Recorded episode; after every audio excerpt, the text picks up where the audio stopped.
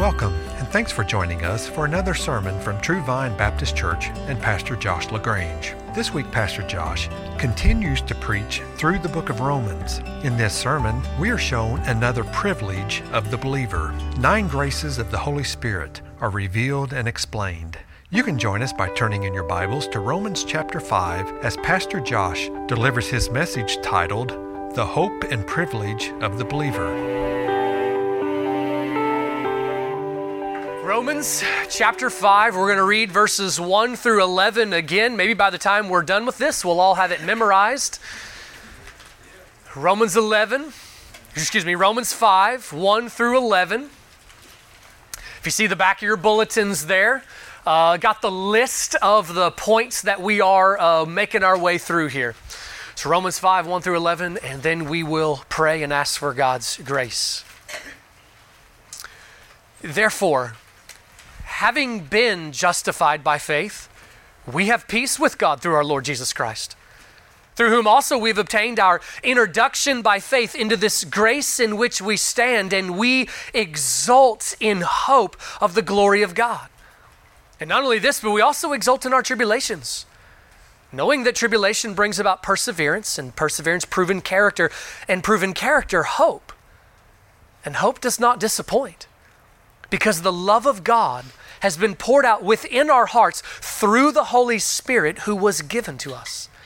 For while we were still helpless, at the right time Christ died for the ungodly.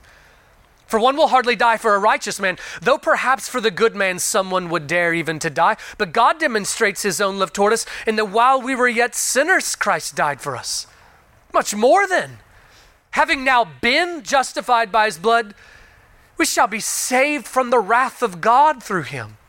For if while we were enemies, we were reconciled to God through the death of his Son, much more, having been reconciled, we shall be saved by his life. And not only this, but we also exult in God through our Lord Jesus Christ, through whom we have now received the reconciliation. Please pray with me. Oh, Lord our God, um, Father, we are asking for your mercy now we say it a lot, but it is something we got to recognize for ourselves, O oh Lord. If you do not come, if you do not stir, if you do not send of your Spirit to shine light on the truths and bring us out of our natural trajectories, then this will be a complete waste of time and we may even leave worse than when we came. Father, we need you at work in us. We ask that you give us of your Spirit. We know that your word tells us that in Christ we have of your Spirit, but you also show us that we can be filled to greater and lesser degrees. And so we ask, oh God, come and move powerfully now. God, we just humble ourselves before you. We're dust, we're nothing, we're sinful.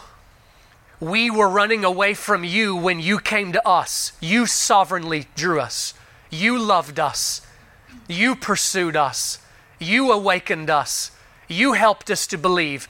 Every single moment since that first moment of belief, you have guided, walked with, protected us, drawn us to yourself. Whatever good has come in our lives, it is of you, O oh God. We are your people, humbly bowing before you and crying out, Oh God, please show us more of you. We want to know you.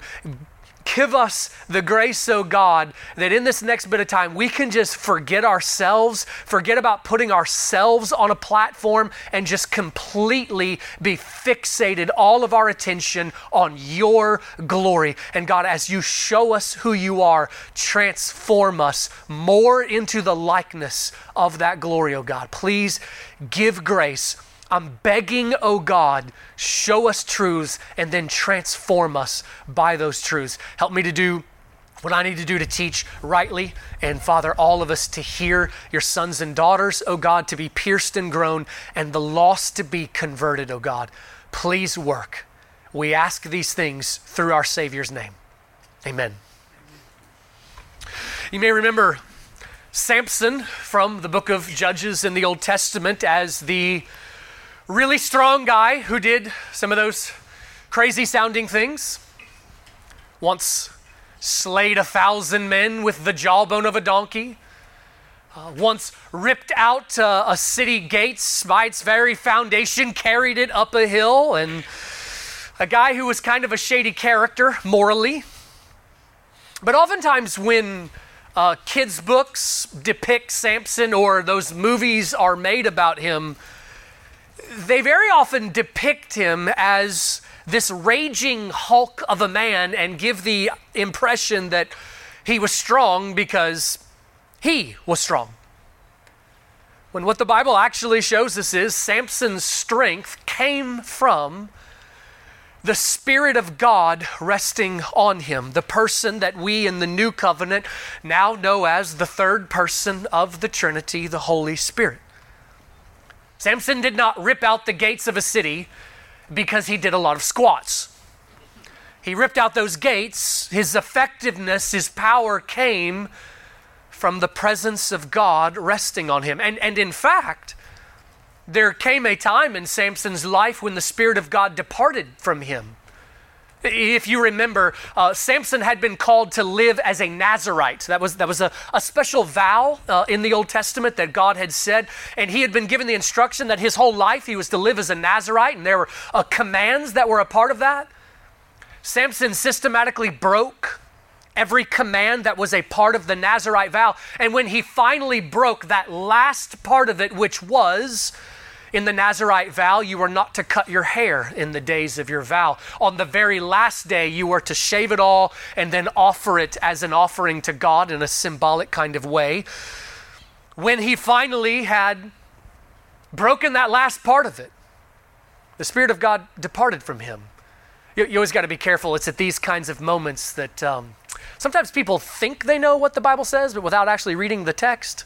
Um, Samson did not lose his strength because of his magical hair. Okay, like this isn't a lesson on kids grow your hair long and you can be strong like Samson. Okay, that's not what is going on here. This was part of a Nazarite vow. He had broken every part. When the last part of the vow was broken and his connection with God in the vow ended, the Spirit of God left him, and the Bible says he became like any other man.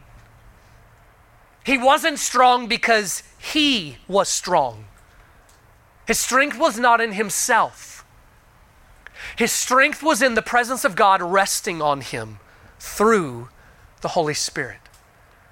Well, in Romans 5, and particularly in verse 5, which is where we're settling on today, we're told that the Holy Spirit, His presence in our lives, has been given to us as yet another amazing gift of God. The grace of the Holy Spirit coming to live within us is, is yet another one of these benefits that we have as a result of being justified. Christian, being made right with God.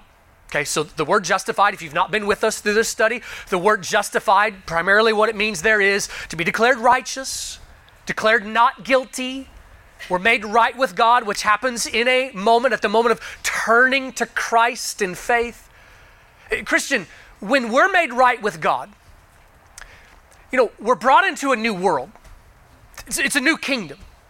Yeah, we still got these old broken bodies and we're still living in this broken, cursed world, but your name has been written in the book of life. You are a citizen of that kingdom that is to come. And what God does is He begins already to start giving us taste of what the new world will be. He begins to start giving us graces, even now, it's just in taste form, it's just a sip of what we will drink deeply of in the age to come. But we begin to already taste of these benefits. In the age to come, we will be with God face to face, drinking deeply of what it means to know Him and see all of His glory. But even right now, God gives us an amazing grace. He didn't just save your soul from hell, Christian, like that would have been enough. If all he had done is save your soul and say, I'll let you live in a cursed world for all of eternity, be like, thank you, God, that I'm not going there. This is good. But what God has done is so astounding. We'll worship him forever. And here's, here's another in the long, long list of gifts, another grace given as a part of our justification. Even now, God's presence comes to us. Yeah, yeah, we're waiting to be fully with God, but in mercy, He comes to us now. And He comes to us in the person of the Holy Spirit. This passage that we're reading through has been listing out benefits of justification. We've made our way through five of them so far on that list on the back of your bulletins today. We're ready for number six. We're going to specifically just think through this one. God's presence coming to live with us is another gift. And so let me, let me kind of give you, just in a very simple statement, what is the central idea of the text. And then we're going to kind of go deeper and go to some other places in Scripture as we do this. Verse 5 here is assuming that you know a whole lot about who the Holy Spirit is and what He's doing.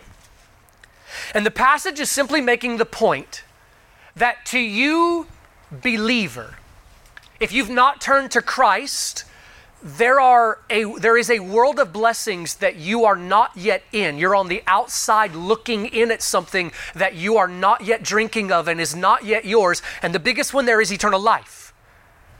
You need christ look to christ but to you, believer, God has sent His Spirit to come and dwell inside of you, and He is doing a work. The Bible describes a whole lot of what He does, but verse 5 here is describing one particular thing that He is doing inside of you. He is at work inside of you, pouring out God's love to you, meaning He is dispensing God's love. He is convincing you, He is testifying internally, He is working to show you, to bring you to a place of assurance of where you stand. He wants to bring you to a place that you know that you are loved by God. You are deeply convinced of this and that brings a confidence to your life, not in yourself, but in Him and where you stand, a confidence that you stand in a position of grace as sons and daughters of God. He's at work bringing comfort, strength, joy. He wants to build you up so that you walk in this world as sons and daughters of the living God. And when you are confident that you are sons and daughters of the living God and are grateful about it, we will live lives of obedience. That's primarily what verse 5 is saying. But one of the things we've been doing as we walk through this passage, the passage is very briefly stating here's a benefit, you have peace with God. And then it moves on. We've kind of been taking that and then going deeper. What else does the Bible have to say about peace with God? Last Sunday, we looked at God's love for us, and so we kind of did a doctrinal study on the love of God and then applied it. What does it mean to hear? I want to do something similar today concerning the Holy Spirit. Romans is assuming you know a lot about him. Let's make sure that we do know a lot about him. Who is he? What is he doing? And why is it such a big deal that he's come to us? You know, when the Bible talks about the Holy Spirit coming to us, like it just says it in these big, big ways. Like this is something to really be excited about. And I don't know about you, but kind of early days in my Christian walk, I'd hear about that and sort of be like, okay, sounds nice and all, but I don't really feel that much difference. What is the big deal? Why is it such a big thing that He's with us? Well, let's investigate that and look into some of these things. So, one major point, point number six from our outline, but let me give you three subpoints as we're going to work through these. It'll be who is He, what is He doing, and what's the big deal. Um, so, letter A, who is He? He's called by a lot of different names in the Bible, and every one of those names shows us a little bit more of who he is. Now, maybe, maybe just a little bit of a word of caution here might be helpful as we begin. One of the things that we can have a temptation to as Christians is, is this. It's sometimes after we learn certain truths to think, you know, box checked, you know, got that one covered.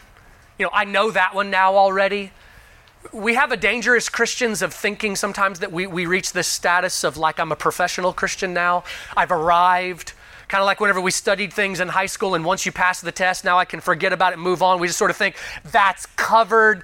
When the reality is, of as we study the Word of God, we are coming to know God Himself, not simply about facts so, as I'm talking about these things, don't fall to the temptation of being like, all right, these next five minutes, I can just kind of check out because I know all about him already. Did that in kindergarten class. Okay, no.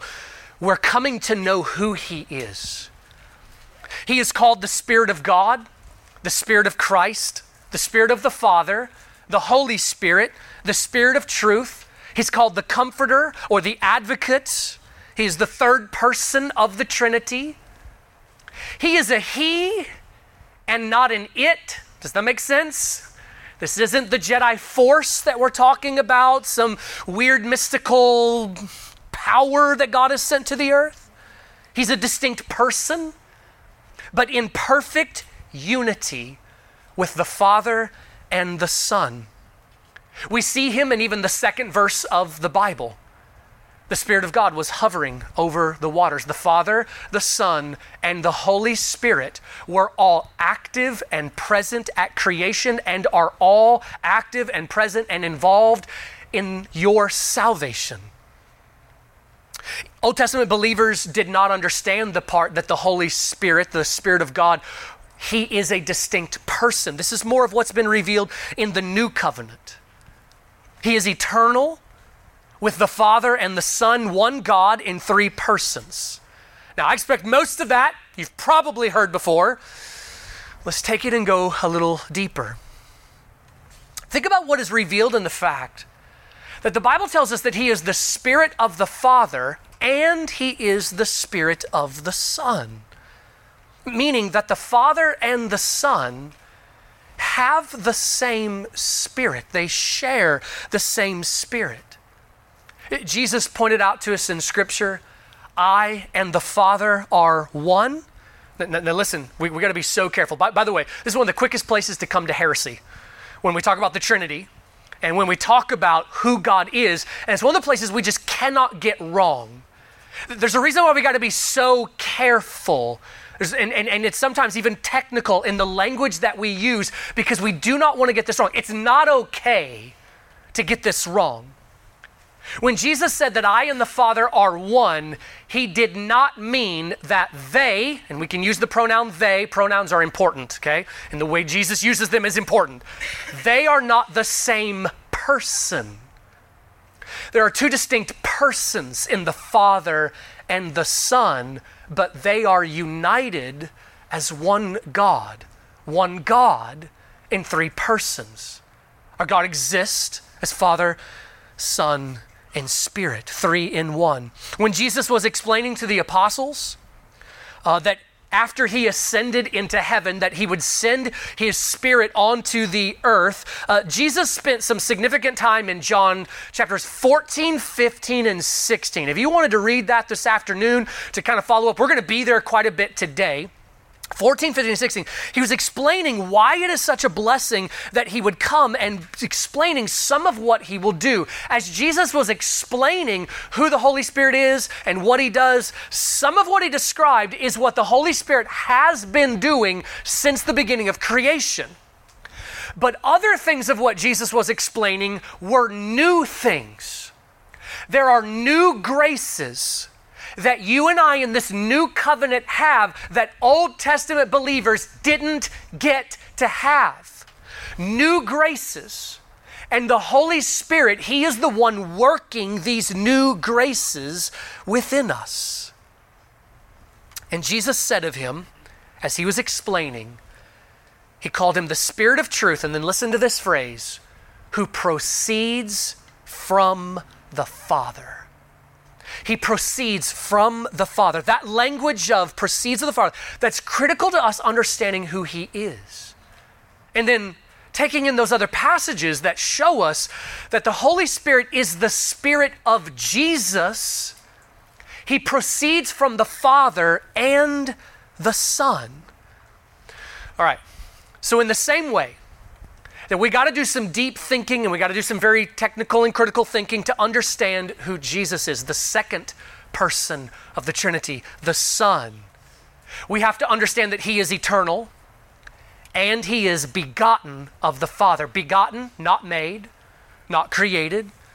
The language that Christians have been using since the early fathers is that the Son, He is eternally begotten of the Father, meaning this there was never a time before the world was made in eternity past that Jesus was ever created. There was never a time that Jesus didn't exist and all of a sudden then God the Father made him. No, no, no, that's not what happened. He's eternal. He has always lived as God with the Father. And yet, he is begotten. Of course, this is mysterious. We're talking about the infinite God.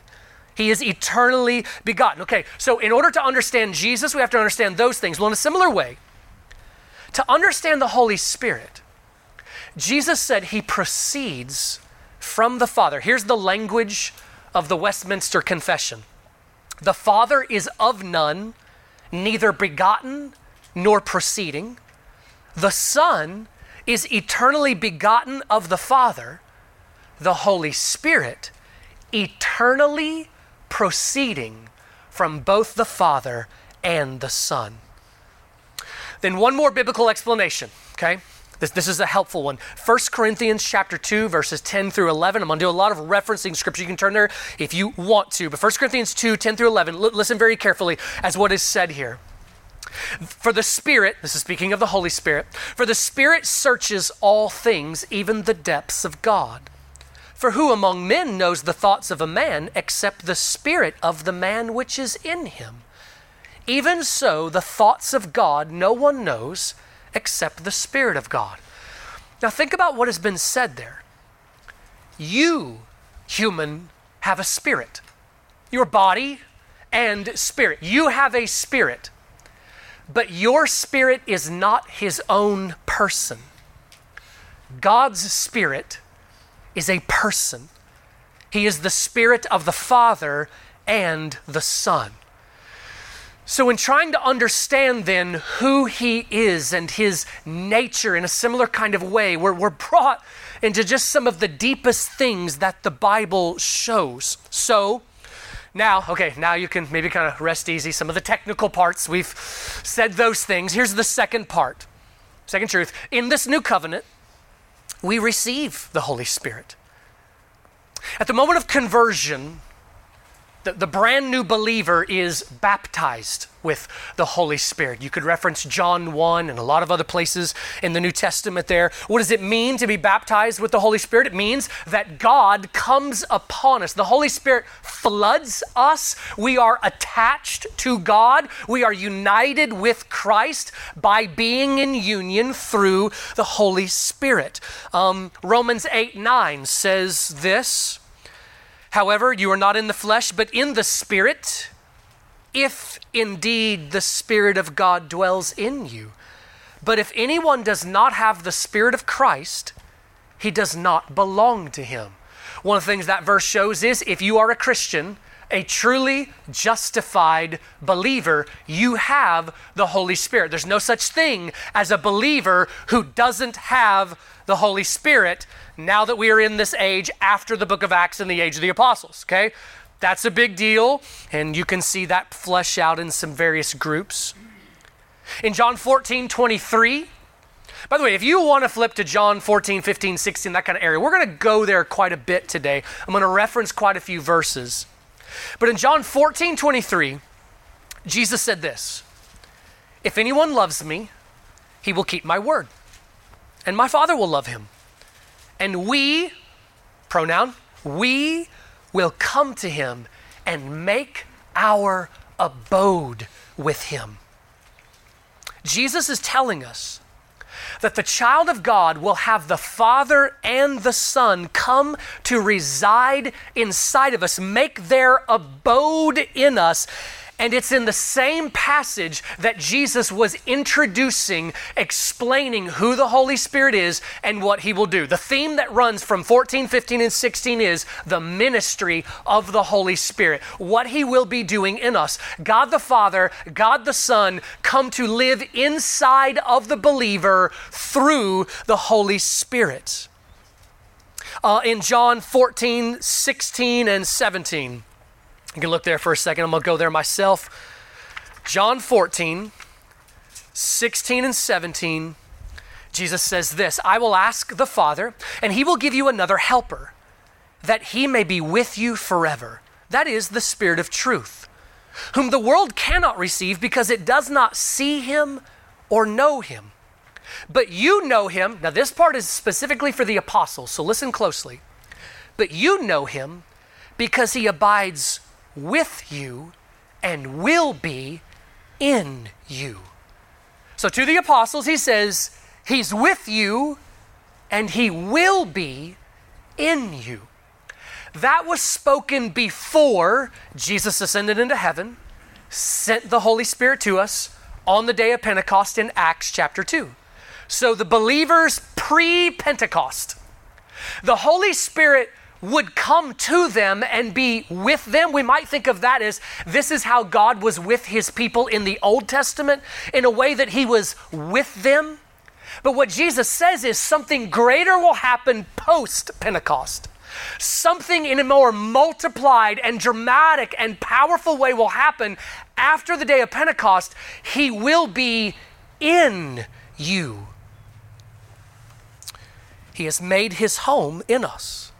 This is why 1 Corinthians 3 tells you that every Christian, every justified believer, you are a temple of the Spirit of God. There's no longer a geographic place on the earth that we must travel to in order to meet with God, in order to have the presence of God. You do not have to get on a plane, travel to Israel, go to Jerusalem, at what's left of the foundations of the temple that's there to say, well, this is where God is on the earth. Christian, you meet with God and His presence is with you every single time you seek to engage with God. In worship, be that corporately, where yes, there is something more powerful and special that happens when believers get together in groups, but also tomorrow morning when you wake up to read your Bible and seek God's face before you start your day, you are communing with Him and His presence is with you. He is present with us, and He is present in us. He's the member of the Trinity most present with us. When you feel the nearness of God, when you sense the presence of God, that's the Holy Spirit. And also, Christian, when you don't feel it, when you don't feel His nearness, when it doesn't seem that He's close to you, He is. There are times where our communion with Him, where what we understand is at greater or lesser degrees, but objective reality, Christian, He's with you at all times. And so here's another incredible gift of God God didn't just save our souls from hell.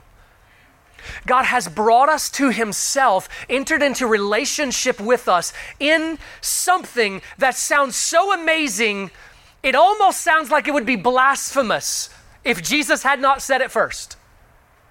We are brought into the very fellowship of the Father, Son, and Spirit. Jesus said it like this The Father is in me, and I am in Him, and we are in you. He said to the believer, We are brought into the very fellowship of the Holy Spirit, of this union. God doesn't just from a distance toss you little scraps of grace. If that's all He did, be fine. We would be eternally grateful if that's all He did. But what He's done, Christian, it is hard for us to get our minds around the gravity of Him bringing us to Himself.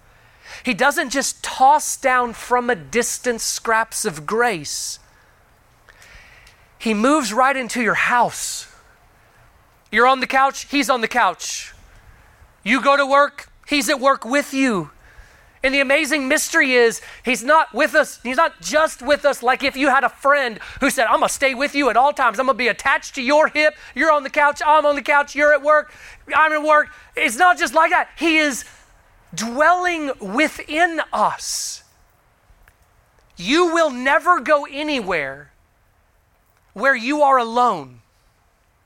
God has given us the incredible gift of His presence. Sometimes we feel it, sometimes we sense it, other times we don't. But whether we do or we don't, He is with us. He's never going to leave you, never going to forsake, never going to abandon, never going to walk away. He never takes a break from us. That amazes me. I need a break from me. He never leaves us.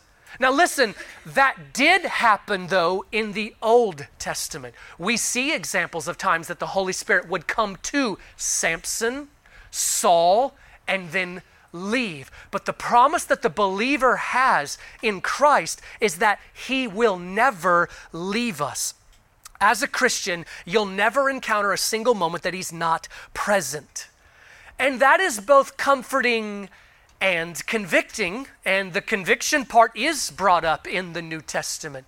Don't you go bringing the Holy Spirit into the defilement of sin. Now, what all does this mean? What all does it mean? Why is this so great? If, like me, maybe you have said, this sounds nice, but why is it such a big deal?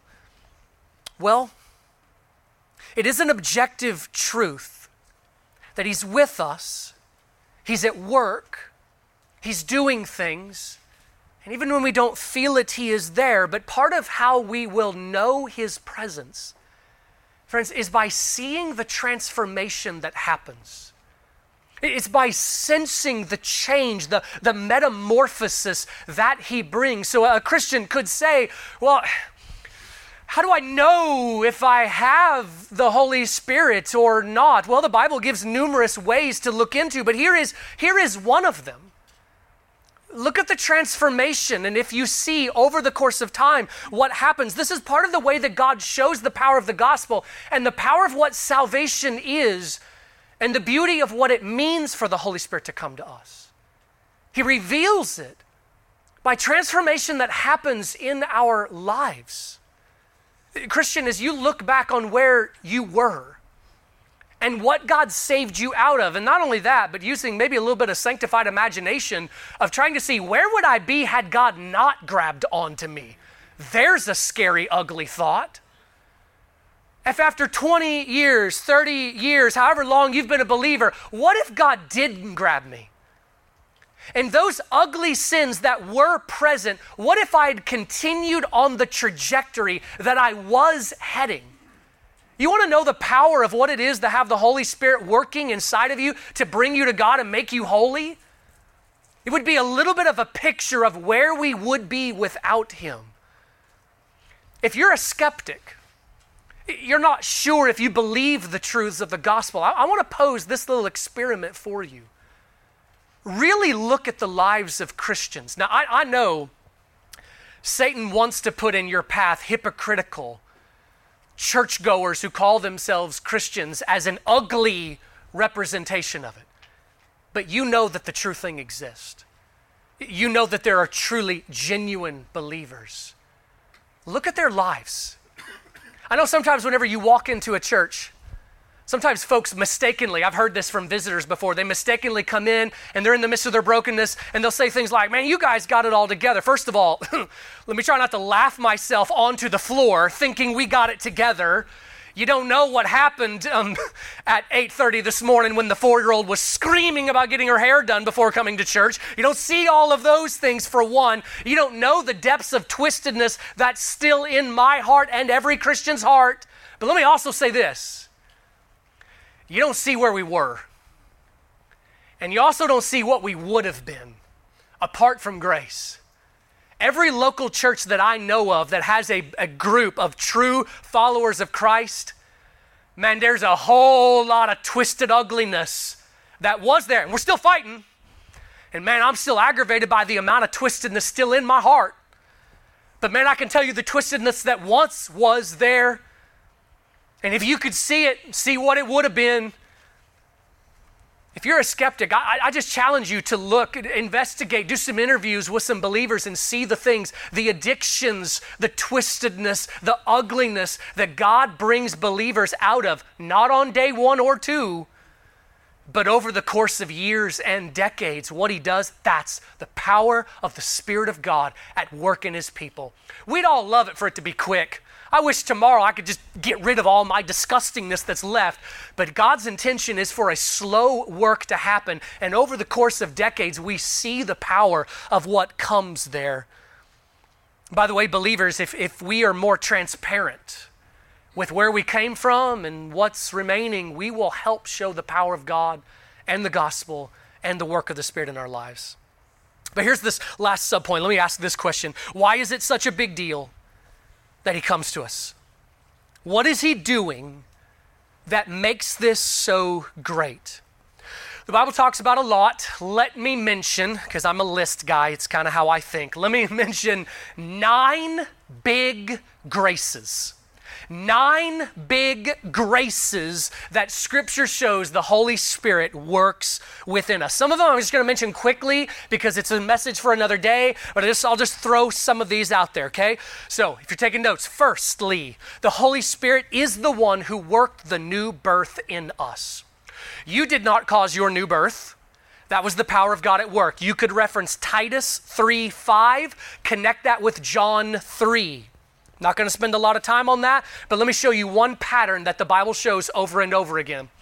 Whenever you were lost and you came to God, here's how the Bible describes it you came to God through Christ by the Spirit meaning by the power, the help, the enabling, the empowering, the drawing. There's even one really strong word used in John 6 of it's almost the imagery of grabbing by the back of the collar and dragging. I like that word, okay?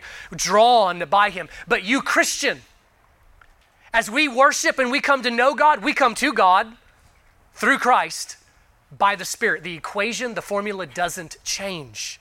Secondly, the Holy Spirit, He is the revealer of truth, the convincer of truth, the light shiner of truth. John 16, 13. But when the Spirit of truth comes, He will lead you into all truth. John 16, 8. He will convict the world concerning sin, righteousness, and judgment.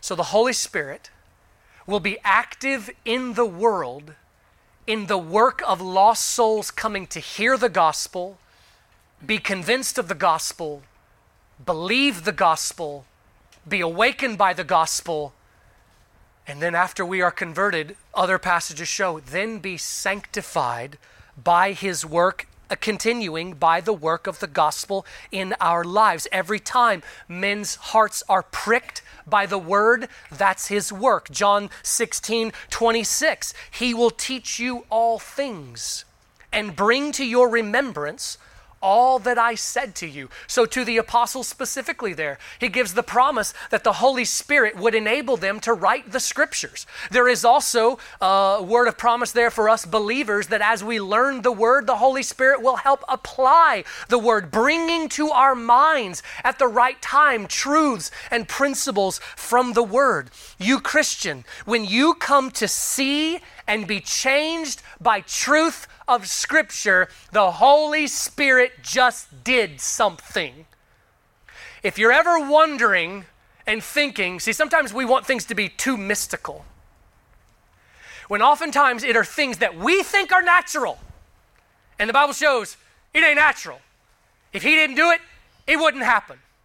There is a reason why, you, you, your church family, before you ever come here on a Sunday morning, we do it more than just this, but before you, you ever come here on a Sunday morning, a lot of leaders have spent a lot of time and effort begging God for mercy on all of us so that the work of the word will take effect when we are all here. So that what's happening right now, it ain't natural. If it is, go home. This is a waste of time. We are completely dependent on the Holy Spirit doing something. Naturally, sure, we can see and mentally comprehend some truths, but you cannot be transformed naturally.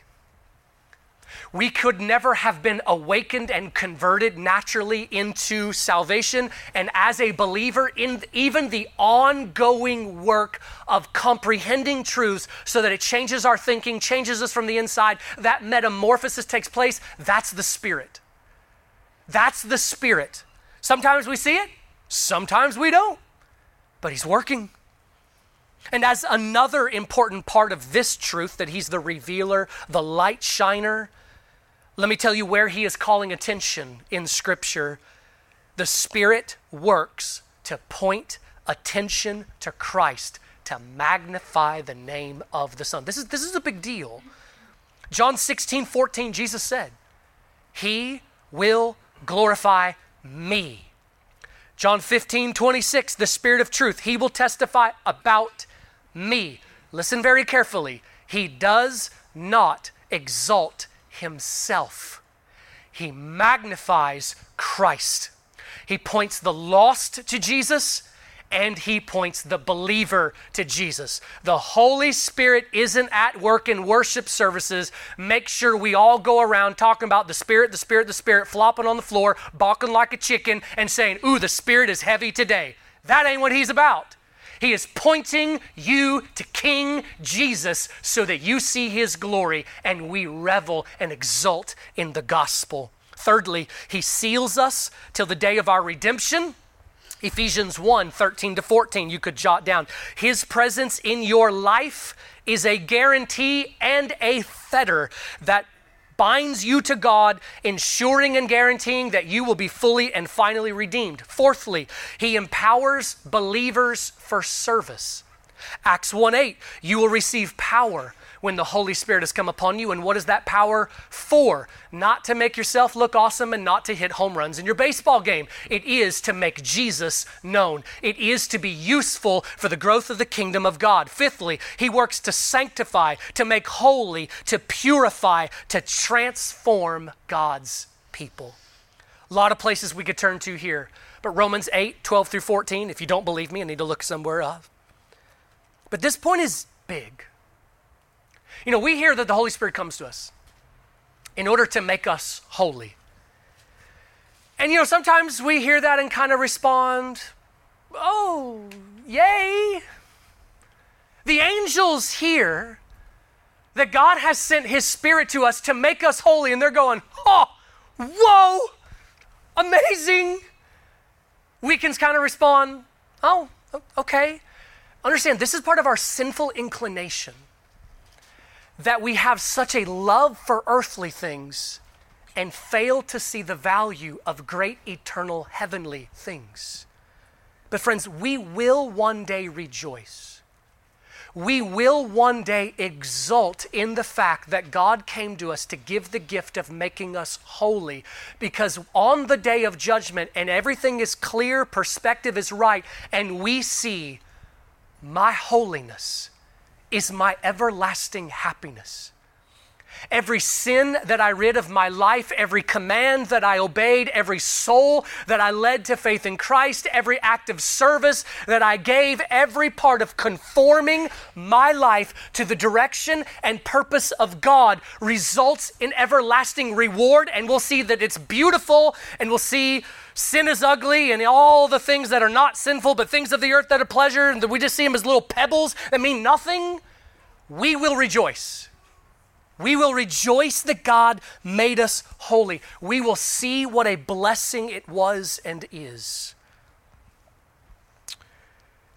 Sixthly, he enables and helps and draws us to worship and seek God, Romans 8 26. Seventhly, he works to unify the people of God, 2 Corinthians 13 14. Now, understand this what scripture shows is if a church family has unity, has fellowship, the Holy Spirit did that. Meaning, we don't do it on our own. The Holy Spirit did that very unnatural thing to have a true fellowship. You know, even unbelievers can be friends. But we're talking about fellowship around Christ, around our mutual love for God and exalting His glory. If it happens, then the Spirit worked that. Eighthly, He works to give assurance and strength and hope to show us that we are truly sons and daughters of God. Romans 8, 14, and 15, we looked at last week, says we are adopted, and the Holy Spirit is at work to show us that we're adopted and adopted, and then that we will glory in our adoption. When Jesus was explaining who the Holy Spirit is, John 14 again, he said, I'm going to send to you the, the Greek word is parakletos. And it's kind of a difficult word to translate in English because we have no word that matches the fullness of the definition. So our English versions say things like, I will send you the, the helper or the advocate, the comforter, the intercessor. He comes from the Father and the Son, and part of his work is to minister to our hearts, to give you whatever grace you need in the moment to lead you to God. There are some times that the grace we need in a moment is to feel guilty. God doesn't want us to live there and stay there in guilt. He wants us to confess sin, walk in freedom of forgiveness. But there are times we need conviction of sin. He works that, He works with our conscience. But a bigger overall work that He is doing is that He is at work to bring us to where we have confidence in our salvation, that we're assured of where we stand with God, that we really do rejoice in hope. He's working to bring us there. Romans 15 shows if you have hope, the Holy Spirit did that. Meaning that on our own, we wouldn't come to the right kind of hope. We wouldn't have our hearts strengthened with peace a, a, a, security, a trusting, a resting, and a rejoicing and hope that God wants to work in us so that it transforms us. We wouldn't come to there on our own. He is at, he is at work within us. Now, a Christian could say, well, well, Pastor, I mean, like, I want to believe what you're saying here, but I don't feel hope. I'm struggling right now with assurance of my salvation. Well, understand it's not a one day work, for one. And also understand this this is another point that we're going to see about the work of the Spirit in our lives. We don't always submit to what He's doing, we don't always follow where He's leading. We sometimes, like a stubborn mule, pull back on the leash of where He's wanting to bring us. He is at work to bring us to things, but it's not a guarantee that we're going to go where He's leading us. So, so, so see this, friends. God has the power to conquer us. He could come to every one of us right now and bam, we're perfect, made perfect right now. But He's chosen in His plan for this little bitty season of life to leave your sinful flesh still in, free, in you and for us to make progress while we have to fight the sinful flesh. When you're glorified, you live in the kingdom of heaven, living in holiness and obedience, it isn't going to be a war. It's going to be as natural as breathing. You'll never sin again. But right now, the flesh wars against the spirit and the spirit against the flesh. God has left us in a place that the battle rages. And just always remember there's a special kind of glory that we give to God by obeying Him when it's hard, when we have to fight and sweat and bleed for it.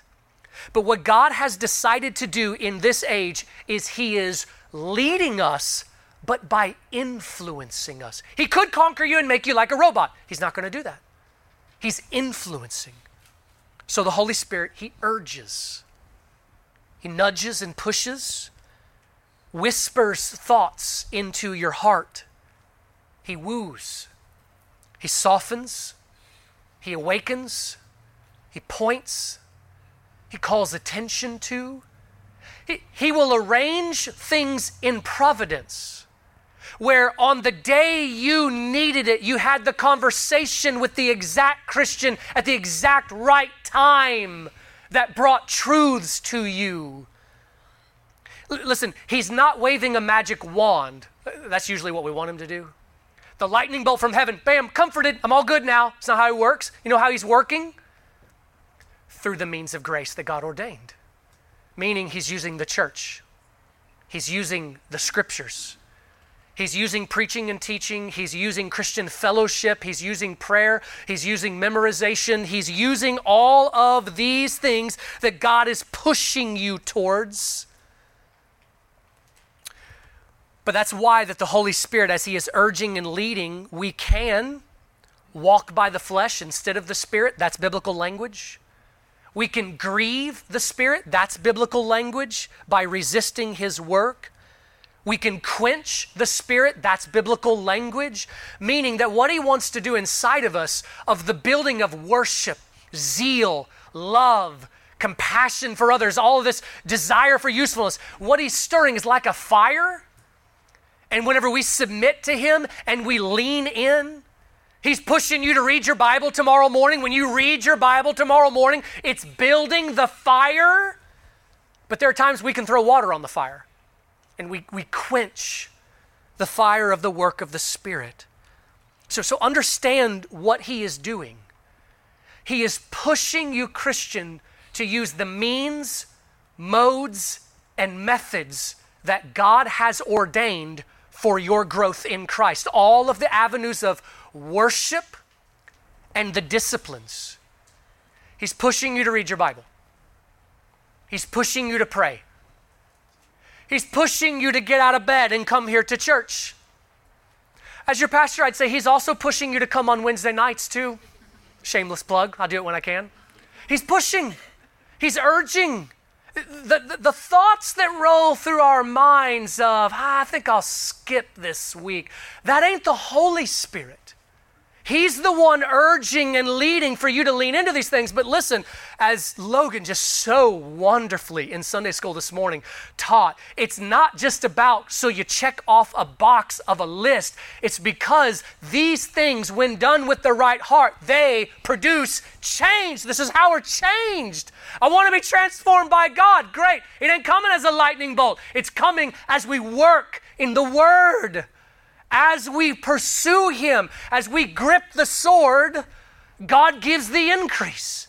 He's working with the means and methods that God ordained. He's working to sanctify, He's working to stir things inside of us. Ninthly, I'll just kind of summarize the rest of His work here.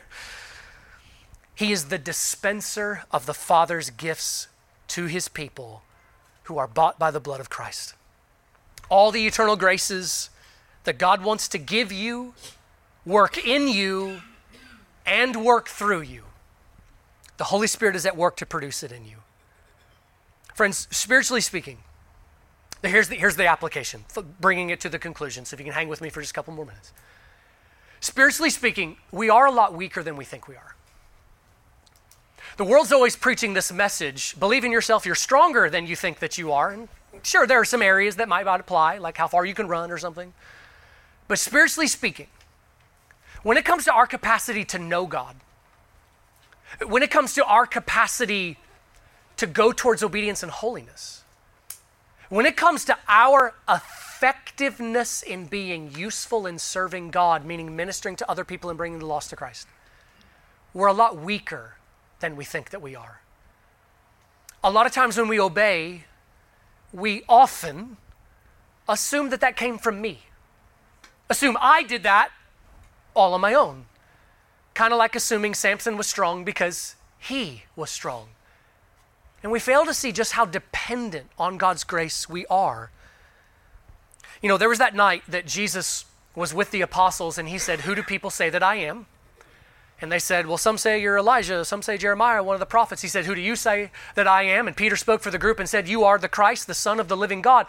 Jesus then said, Blessed are you, Simon, because flesh and blood did not reveal this to you, but my Father who is in heaven revealed it to you. Does, does it make sense that even like the most basic truth imaginable to become a Christian, we need the help of God to see, understand, be convinced of, and believe. if we need help in that, we need help in every single moment of obedience to God. We often fail to comprehend just how weak and helpless the sin nature has rendered us when it comes to following after Him. And part of that is to understand with assurance where we stand with God. Last verse that I'll read to you, uh, John 7. Jesus said this. He stood up at a feast and he cried out to a crowd and he said, If anyone is thirsty, let him come to me and drink. He who believes in me, as the scripture said, from his innermost being will flow rivers of living water. And here's what the next verse says But this he spoke of the Spirit who would come to us. Within the heart of the justified believer, God wants there to be an ever flowing spring of living water. And the implication there, the picture there is a, a never ending source of life, joy, faith. You're never going to run out of faith, justified believer, because God's never going to let the spring run dry. An ever flowing spring of life and hope and every grace that we need. God wants there to be joy in the heart of a believer. He wants there to be peace and strength delight and gladness and gratitude, and He is ensuring that the, the leading and the urging and the pushing of those things will never end. It was an act of God's love to send His Spirit to come to you.